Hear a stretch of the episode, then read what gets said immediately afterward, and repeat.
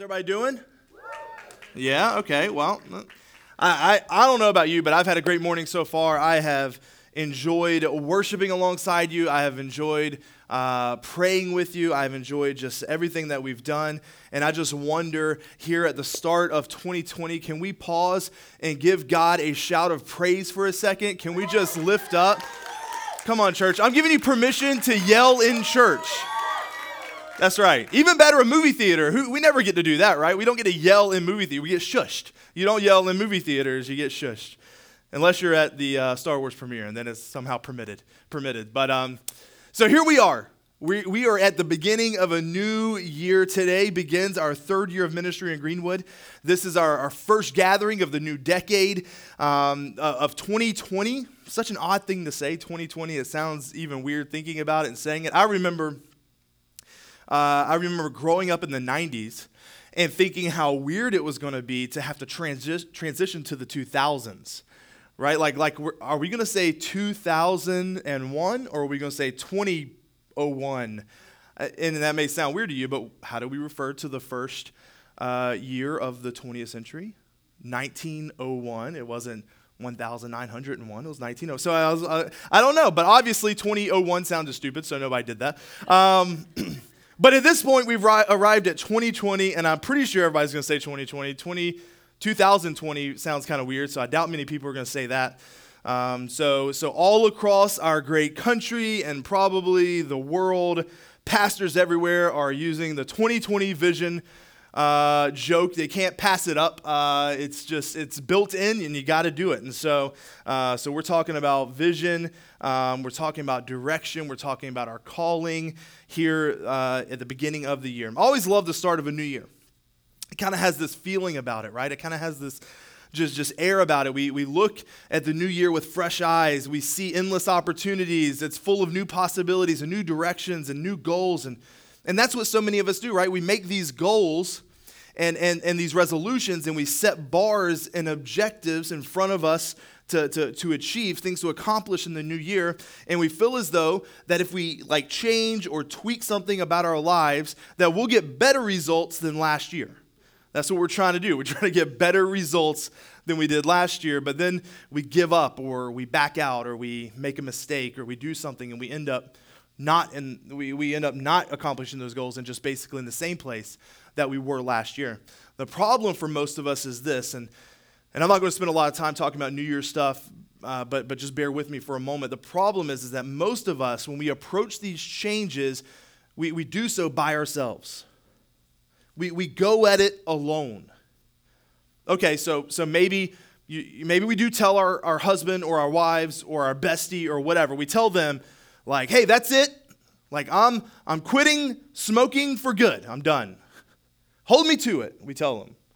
Like, smack me if I light up. Like, just do the whole thing, right? That's it. I'm done with sugar. Like, putting it down. Cold turkey. I'm dropping the pounds this year, and that's all there is to it. We, so we come up with these, and we tell, we do maybe do tell a friend or two, uh, and, and maybe some of your goals are less physical, and maybe they're more emotional or spiritual Maybe you finally want to move on from that terrible thing that happened to you a year or two years ago, or maybe you're setting a goal to go see a therapist and begin to actually work on some of the things that you've been struggling with mentally. And, and so maybe that, that's like your goal, but the problem is, is that you're still approaching it. Even in all of that, we still go at it alone.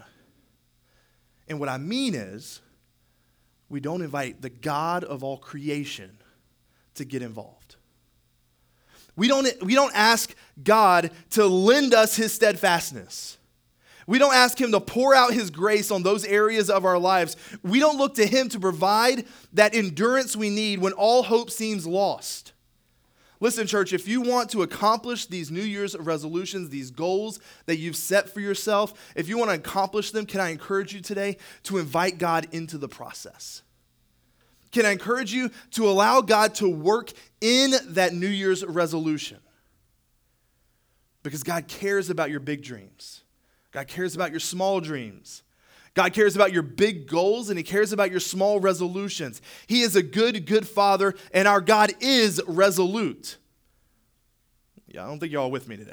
I'm going to say it again for the people up top. We have to ask God to be a part of and guide our resolutions because we serve a God who is resolute.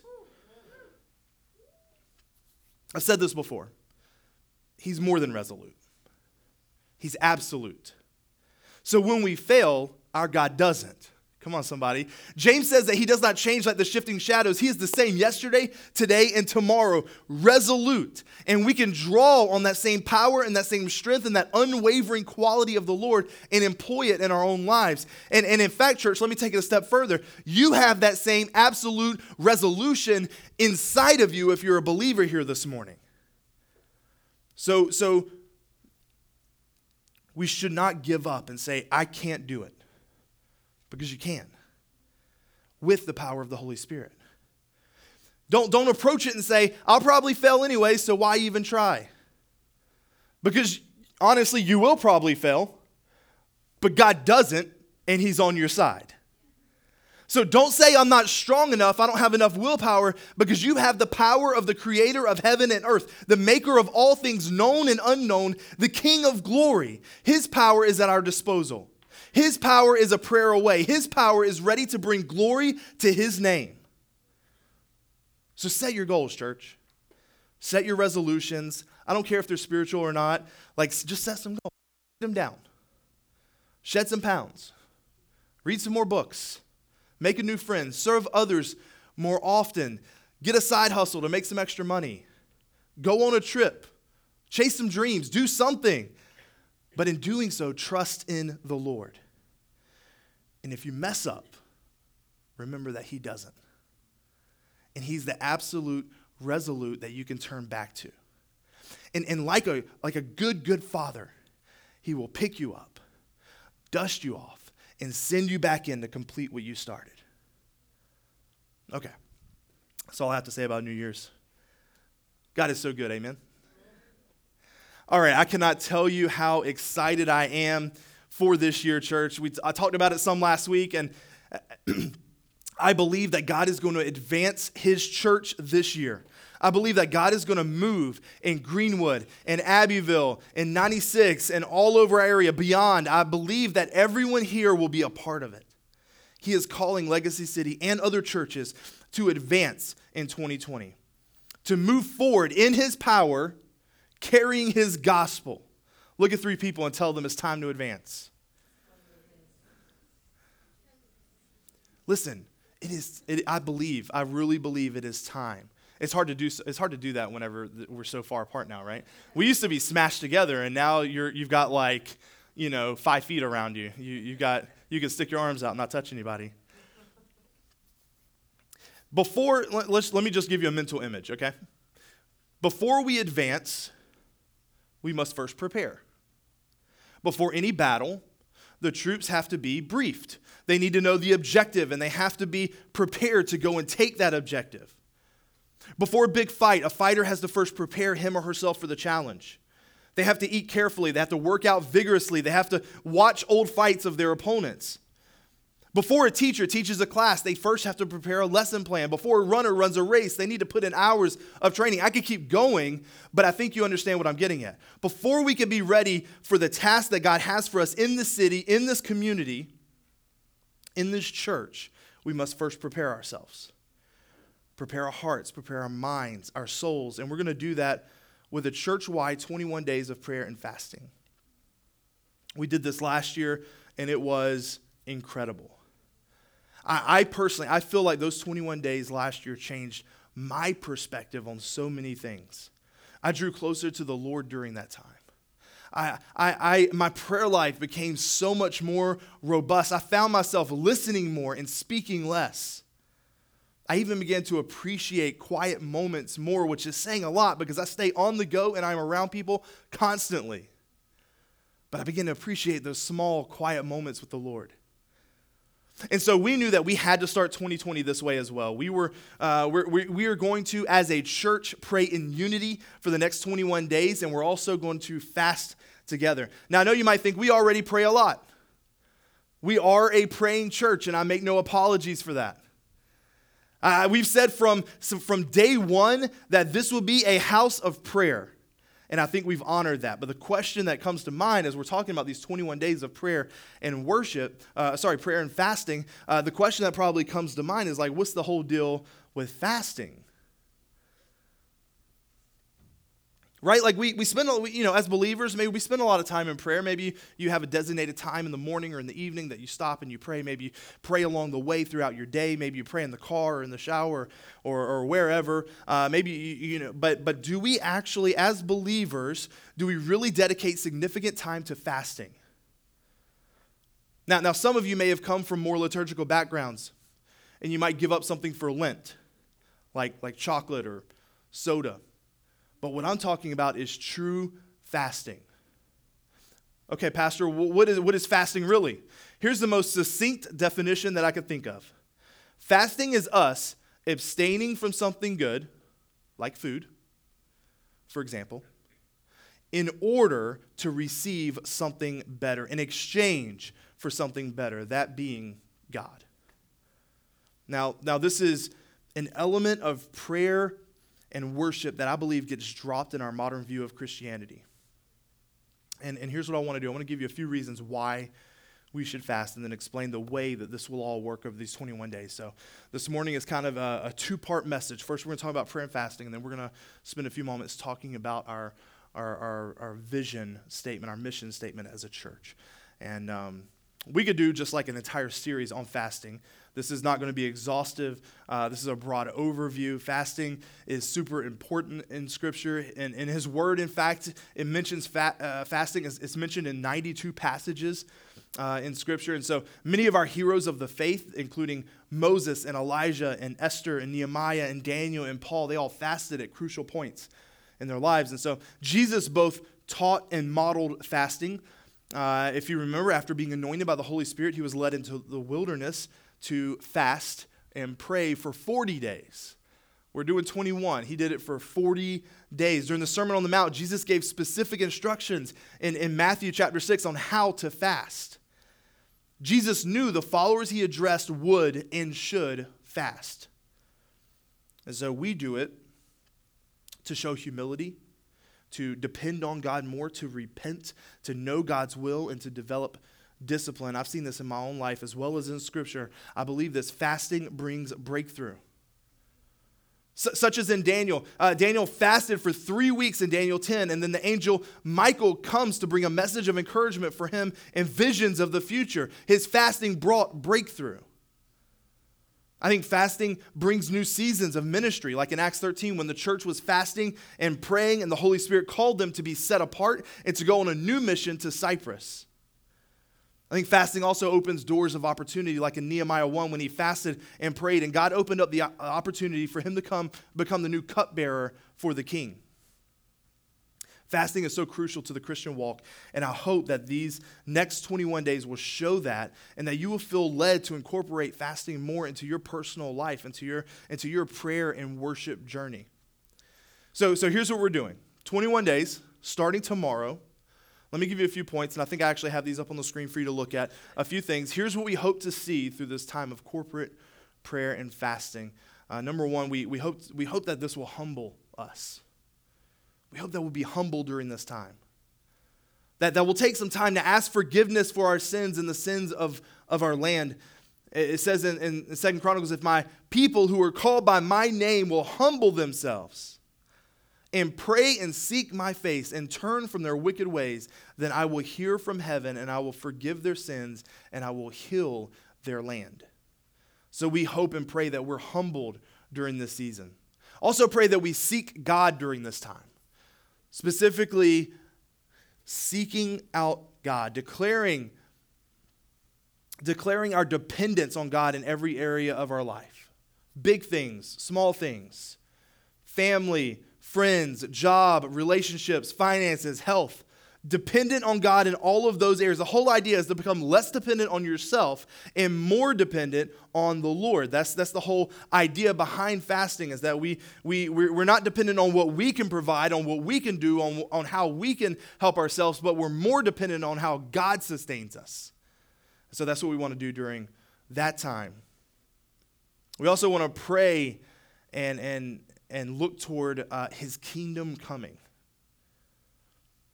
During this time, we want to pray for the completion of the, of the Great Commission and, and just the great revival in our generation. We're seeking breakthrough in this community, new ministry opportunities. We want to begin to make real and lasting impact with the least, the last, and the lost. We want to spread the gospel into this community and see lives actually changed. And we're going to talk about kingdom in a moment. It's going to come back in just a moment, so we'll come back to that. And, and we want to hear from heaven. I don't know about you, but I want to hear from heaven. I want to invite the presence of God into our church and into our lives. We want to see souls saved. We want to see signs and wonders and miracles and transformed lives. And shouldn't that be our desire, anyways? Like, shouldn't that just always be our desire? To see God moving in a miraculous way? And I think for some of us, that's a little scary because that, that means being uncomfortable. It means things not going exactly the same way that they always go, and that scares people. I, I know, I believe this. Some miracles in the Bible absolutely freak some people out. They saw it and they were scared, they were terrified, they were freaked out because it was just different and it was it was weird at the time, but, but to stand and witness a true miracle, I want to hear from heaven. I have a few friends that work at um, a church called Seacoast, and they start their year with 21 days of, of prayer and fasting as well. Uh, they, they kick off their year every year. They've done it for, I don't know, probably a decade or, or more. And um, and so they, they had this, the, the start of 2019, they had the 21 days of prayer. And at the end of the 21 days, they organized a prayer and uh, a prayer for healing. it wasn't like a prayer and healing night. It was just like, we want to pray for God to heal. And, um, and it was inspired by the pastor's sister who had recently been diagnosed with breast cancer. And so, if you're not familiar with Seacoast, they're a very large non denominational church with campuses all over South Carolina. I think they've got a few in North Carolina and Georgia and, um, and, and they're based in Charleston. And honestly, they, they look a lot like us for the most part, just, you know, infinity times bigger. And, uh, I mean, they're, they're, they're, there's nothing really weird or odd about them. They've, they've never really been involved in a big controversy. Uh, their pastors are solid and above reproach. And, and so, the end of the 21 days, they had this prayer night, and it, it lasted. Uh, they had this prayer night. It was, it was probably scheduled for an hour, hour and a half. It lasted for seven hours. All right, they're not, they're not charismatic. I know you were you're thinking, oh, that, you know, if, if some of you from charismatic backgrounds, like, yeah, that's, that's, that's how it goes. They're not charismatic. They, they're, they're, they're, I mean, again, they're, they're just kind of average, typical sort of sort of church. And so um, it, it lasted for seven hours, and over 200 people reported being healed that night. And, and they were blown away. They were shocked. They were, they were like, I don't even know if this is real. They started calling people during that week, like, Are you still healed? Like, did this actually happen? Or was this just like in the moment? And, and they were following up and they were checking in, and people were, and more and more people were reporting me, not only the ones that were there at the gathering, but there were people emailing and saying that they were healed while watching online from their homes. And, and the leadership was just astounded. They had never experienced anything like that, and they honestly didn't even know what to do with it. A month later, they felt God leading them to have another service. And, and, and they just they, so they just said we're going to go with it we don't know what this is and we don't know like how to label this and what this is going to look like but we just feel the lord saying like we need to do uh, this again. We need to provide this again. And 3,000 people showed up to their main campus. They had people at other campuses all over. And another, once again, another 200 plus people were we're healed. Now, listen, whether you believe in the sign gifts such as healing, whether you believe that they are still active or not, uh, whether you believe that they're still applicable to us as Christians or not, something happened at that church. And it came when God's people had prayed and fasted and believed for Him to move. And that's what I want this church to do. Expect God to move. Expect God to move. Uh, we want to look at next steps, praying for people in all wherever they're at in their journey. Wherever, their, wherever people are in their faith journey, we want to pray that they take their next steps. They find freedom, they discover purpose, they make a difference, that they know God. In, in this church, in other churches, and, and in the community. And finally, we want to believe God for answered prayer. To our specific needs, We want, we want, we want God to answer our specific needs. All right, last week, many of you were here and uh, we filled out these cards that said, This year I'm believing God for. And you dropped them into the, the thing. And so I've been praying over those cards this week. And I hope that you've been praying over whatever you wrote down. And over these 21 days, keep praying over it and keep asking God to, to work and move in that specific area. Let's be praying over those during these weeks and let's believe that God is going to move in that area. Okay, so that's kind of like just a synopsis of some things that we're hoping to happen that we want to see. Uh, let's talk about fasting for just a second because I know this idea might freak you out. You hear what I'm saying and you're like, yeah, I want all of those things. That sounds great. Get closer to God and, and, and, and hear from heaven. And, and so all those things sound pretty good, but I want to see miracles. I want to grow close to the Lord, but I'm freaking out a little because I don't know if I can not eat for 21 days. Let me ease your nerves a little. If that's you, listen, everybody can find a way that, to fast that is both beneficial and safe. It can look different for every person. Okay? There's a timing thing. Like maybe you don't fast in the same way for all 21 days. Maybe you mix it up. Maybe you change it up a little bit. I know what I did last year was, uh, was I fasted three different ways so I did seven days one way, seven days another, and the last seven days another way. And I kind of changed it up from week to week to kind of get a different experience. And so I want to share with you these four main types of fasting that you see on the screen here. Uh, we have uh, all the way at the top there, that's a complete fast. A complete fast. Now, this one is more for the fasting experts. I wouldn't recommend this for anybody who's fasting for the very first time, uh, unless you just do it for like a very small portion of days. Not Definitely not the whole 21, and probably not even a seven, but. But a complete fast means you abstain from food uh, pretty much completely. It means that you, you, you basically only drink juice and water, and, um, and, and you kind of survive on that for you know, however long that you choose to fast. And so uh, that's a complete fast. That's what that one looks like. We've also got a partial fast. A partial fast, uh, some people look at this and call this a Jewish fast.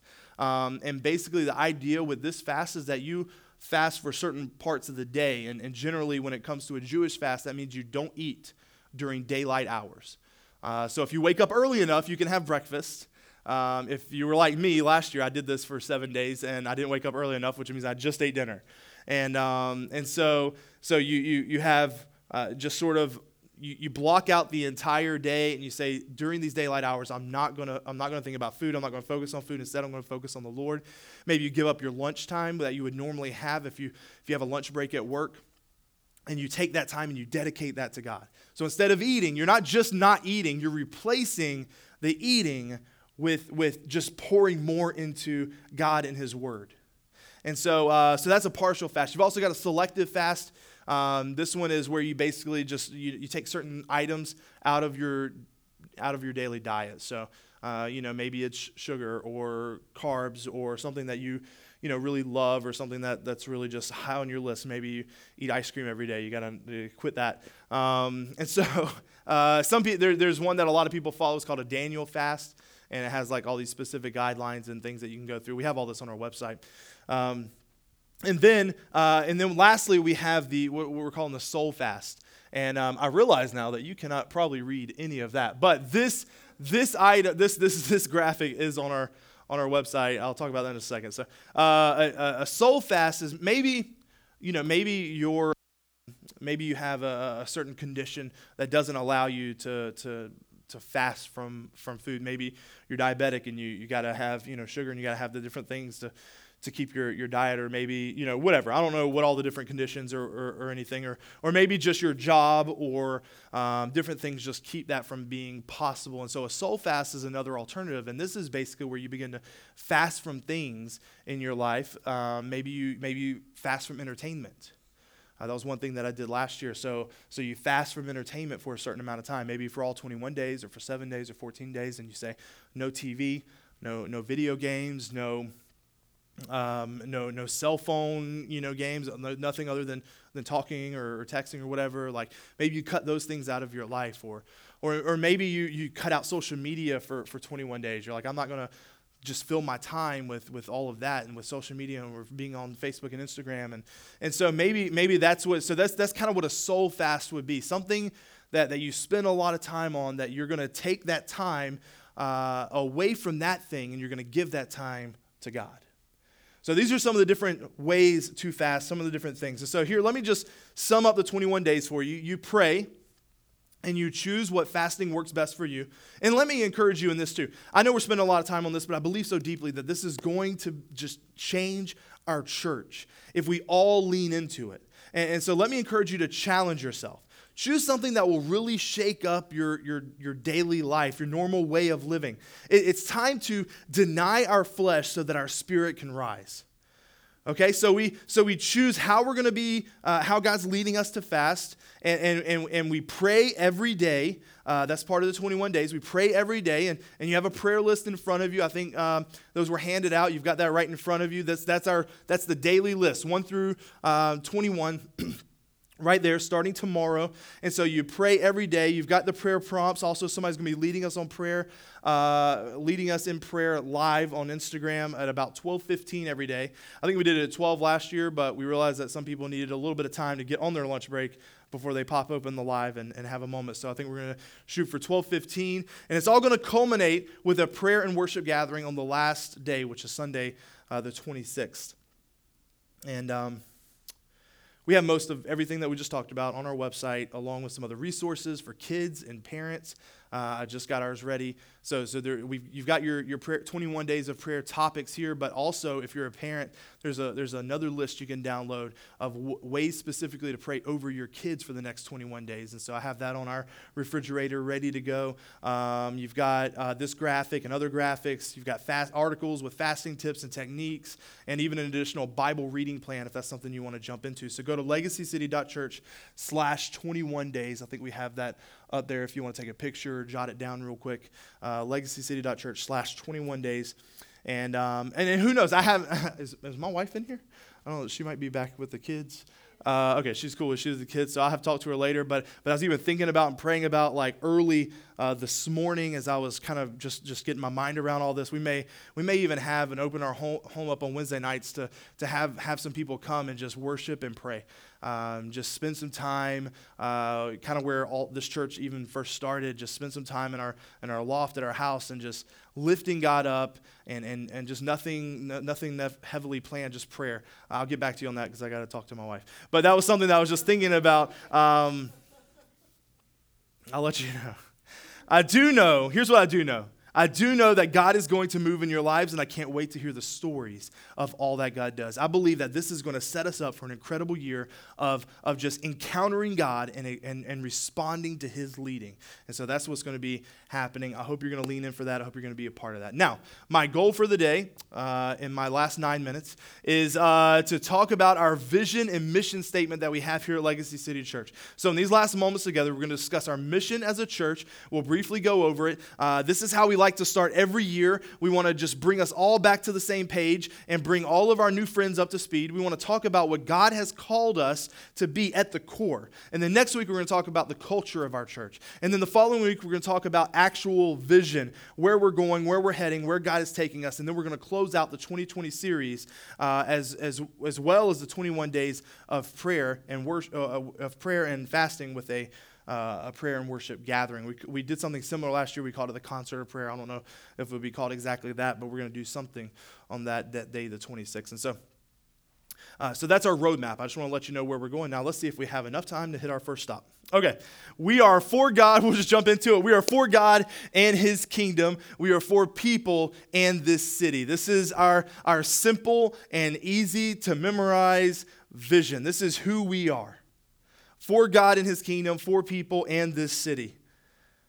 And I just want to take a few moments to break this down if you'll let me. We are, let's start with for God. We are for God. Why? Well, first of all, because God is for us. we see this all over Scripture. Let me give you a few examples. Then my enemies, this is Psalm 56, then my enemies will turn back in the day when I call. This I know that God is for me. Psalm 118, 6. The Lord is on my side, I will not fear. What can man do to me? Ezekiel 36, For behold, I am for you, and I will turn to you, and you shall be, shall be tilled and sown. Romans 8:31. What then shall we say to these things? If God is for us, who can be against us? Our God is for us.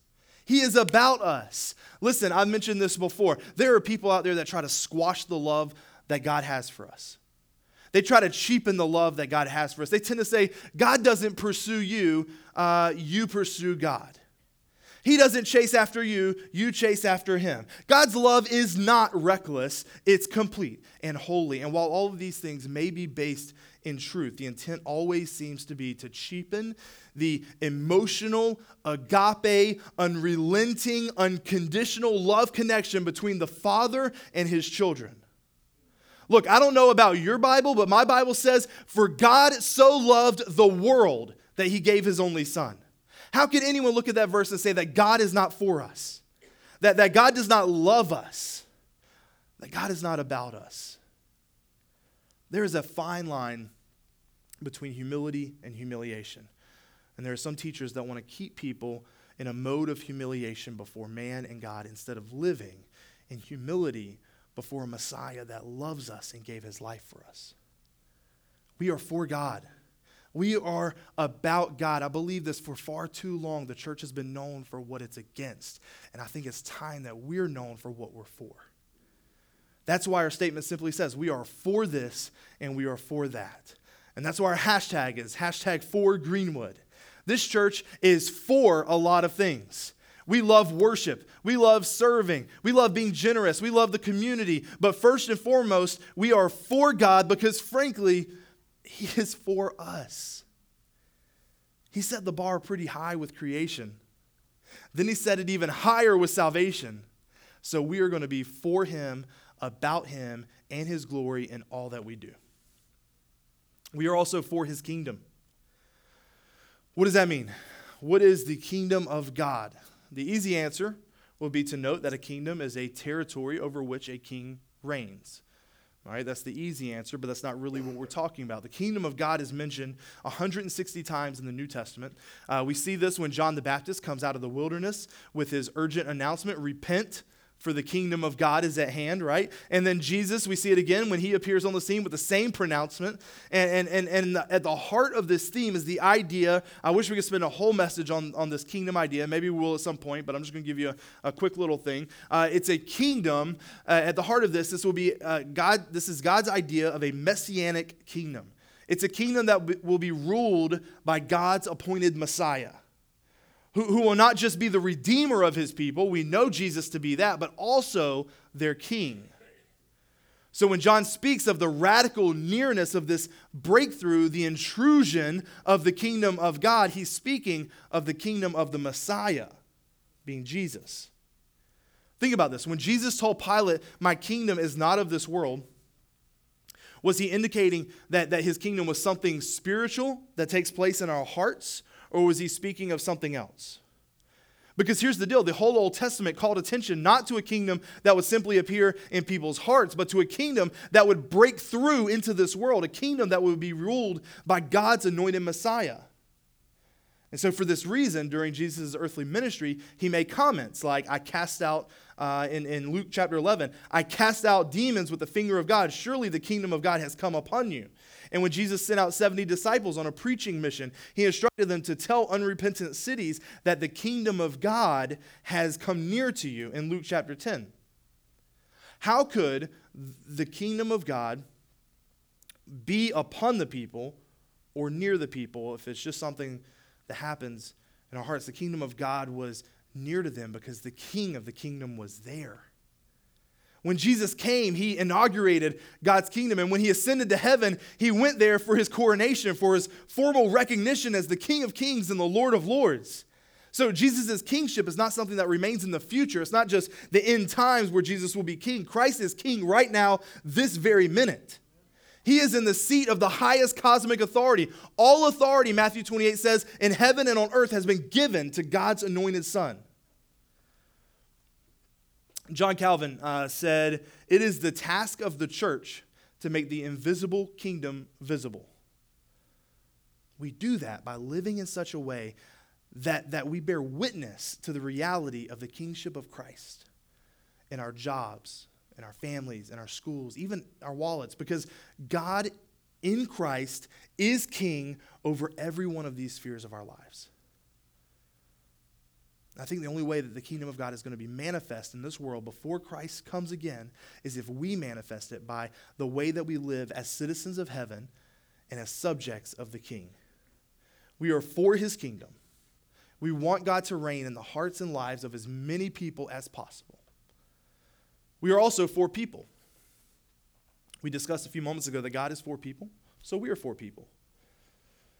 We are for all people, not just people that come into this church, not just people that have the same gender or race or socioeconomic status as us. All people because God is for all people. Romans 5 8 says, But God shows his love for us in that while we were still sinners, Christ died for us. We're, we are all sinners, right? Romans 3:23 uh, all have sinned and fallen short of the glory of God. We are all sinners. We are all equally sinful and deserving of hell and desperately in need of God's mercy. We are on equal playing field. And God showed how much he loves all people, how much he is for all people by giving his son to the world. it absolutely breaks my heart to know that there are people that feel like they will get rejected if they even try to go into a church. I don't care where someone was born or, or, or what gender they identify as or how, many, how much drugs they did the night before. If there is one place where they should feel loved and welcomed, it should be the house of the Lord. It should be us. We claim to walk with the God who is love. If we, who have the Spirit of God, the Spirit of love living in us, cannot show love to people, no matter what walk of life they come from or what decisions they may have made, then I think hope is lost. Because here it is, church people won't know Jesus is for them if they don't know that we are for them. And it has to go beyond our prayers. Prayers are great but this needs to be tangible. If we are for people, it needs to show. Says this in James chapter 1 religion that is pure and undefiled before God the Father is this to visit orphans and widows in their affliction. Notice it doesn't say to pray for orphans and widows, it says to visit. There implies action. We've already read this out of Matthew 25, talking about the least of these. When did we see you sick or in prison and visit you? This is what he said. He said, When I was in prison and when I was sick, you came and visited me. When I was a stranger, you welcomed me. When I was naked, you clothed me. It says that in the verses right before this. And they're like, What are you talking about? Because you did this for the least of these, you did this for me. Tangible, actionable items. So we're here to show people uh, that we love them, specifically the people in our community. And that leads us to the last part. We are for this city. And Ben can go ahead and come on back up. We're, we're almost done. I'm going to go ahead and wrap this up. Again, God is for this city. God is for Greenwood, for Abbeville, for 96. And we just want to reflect his heart onto this community. I love the picture that God paints in Jeremiah of what he wants his people to do. So let me read this passage Jeremiah 29. 4 through 7. Thus says the Lord of hosts, the God of Israel, to all the exiles whom I have sent into exile from Jerusalem to Babylon build houses and live in them. Remember, 1 Peter says that we are aliens, we are exiles living in this world, right? That, that we don't belong here. This isn't our final home. This is, a, a this is just a stop on our journey. So we're aliens and exiles. God sent us here. So he's talking about that these, these are people who are in exile from Jerusalem to Babylon. Here's what I want you to do, God says build houses and live in them. Plant gardens and eat their produce. Take wives and have sons and daughters. Take wives for your sons and give your daughters in marriage, that they may bear sons and daughters themselves. Multiply there and do not decrease, but seek the welfare of the city where I have sent you into exile. And pray to the Lord on its behalf. For in its welfare, you will find your welfare. God tells us to be here, to be involved, to, to not, not just, listen, to not just be here, but to be ingrained into this community. We said this from the very beginning. If, if we, we want to be a church that, that if we were ever just to pick up and leave for any sort of reason, the community would fill our absence. This is where we're planted, church. This is where God has put us and we are going to pray for this city. We're going to serve this city. We're going to love this city. And when He calls us to spread the influence and to plant in another city, we're going to do the same thing because we are for the city and the community that God places us in. We plan to leave a Jesus legacy in every city that God calls us to. Would you pray with me, God? We love you so much.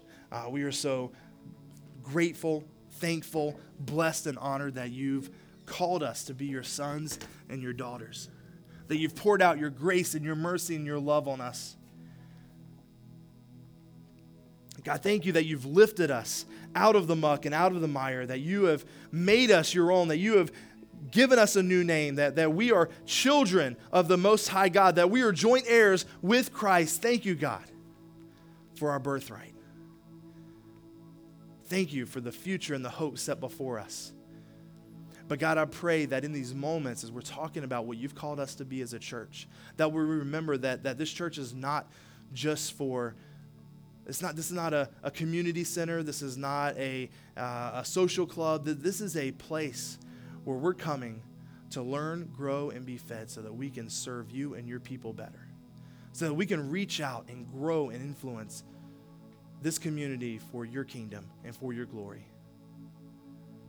Thank you, God, for what you're doing in this place. Thank you for what we're going to do this year. We are expectant for big, big things from you this year, God. We, we pray that you will move in us and through us. We pray for these 21 days that they will just be incredible and amazing days that will change us both individually and corporately. We love you so much. It's in Jesus' name.